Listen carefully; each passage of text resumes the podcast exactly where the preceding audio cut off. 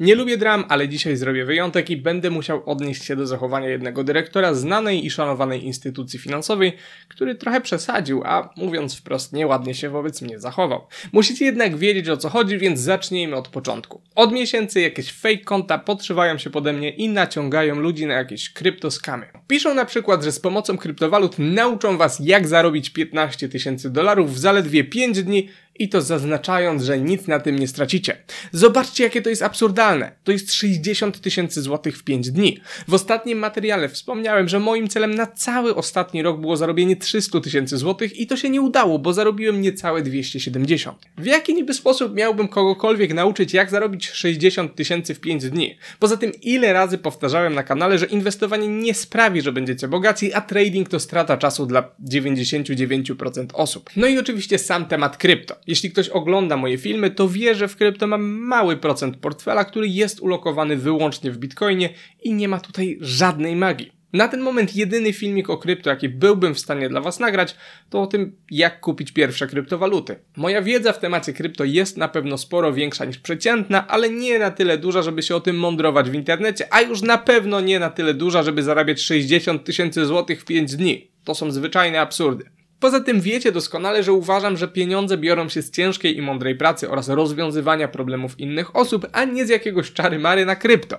Jest to przekonanie fundamentalne dla całego mojego kanału i duża część reszty ideologii tutaj prezentowanej ma swój zalążek właśnie w tej koncepcji. Nadal jednak pojawiają się kolejne i kolejne konta, które się pode mnie podszywają. Czasem na TikToku, czasem na Instagramie, a poza tym na Telegramie i innych komunikatorach. Ostrzegałem i ostrzegam przed nimi regularnie na swoim Instagramie oraz Facebooku i warto warto mnie tam zaobserwować właśnie na takie okazje. Wielokrotnie prosiłem też o zgłaszanie tych kont i sam oczywiście również to robiłem, ale nie są one usuwane wystarczająco szybko i skutecznie.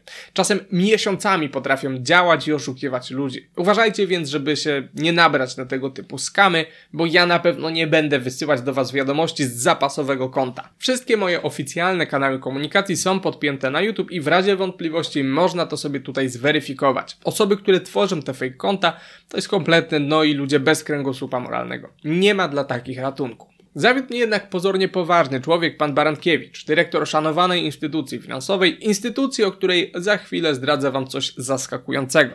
Na Twitterze, pod moim wystąpieniem na kanale sportowym, pan Barantkiewicz umieścił nagranie rozmowy ze skamerem z podpisem Złapałem kontakt ze znanym youtuberem. Dużo osób od razu rozpoznała, że jest to fake, ale jeśli ktoś mnie nie zna, to nie musi być to dla niego oczywiste, a nagranie widziało kilka tysięcy osób na platformie, na której nie jestem zbyt popularny, więc mógł to być dla nich pierwszy kontakt ze mną. Jak się okazuje, post był na platformie już od sierpnia, ale nic o tym nie wiedziałem. Kiedy tylko się zorientowałem, widząc komentarz pod postem z kanału sportowego, musiałem coś zrobić. Przecież to jawnie uderza w moje dobre imię oraz we wszystko, co tutaj reprezentuję. Napisałem więc masę komentarzy tłumaczących, że to nie ja, że ktoś się podszywa i że tak w ogóle ogóle to mimo, że prowadzę kanał już 3,5 roku, to nic nie sprzedaję, bo nie chcę, żeby ktoś twierdził, że dorobiłem się na mówieniu innym, jak się mają dorobić. Mimo moich zapewnień, że jest to fake i że autor nigdy nie zamienił ze mną ani słowa, filmik nadal jest dostępny. Panie Przemysławie, proszę sobie wyobrazić, że miałbym takie nagranie, w którym wysyła pan sprośne rzeczy do obcych ludzi. Oczywiście byłby to fake. Czy chciałby pan, żeby kilka tysięcy osób obejrzało taki filmik podpisany, złapałem kontakt z dyrektorem instytucji finansowej?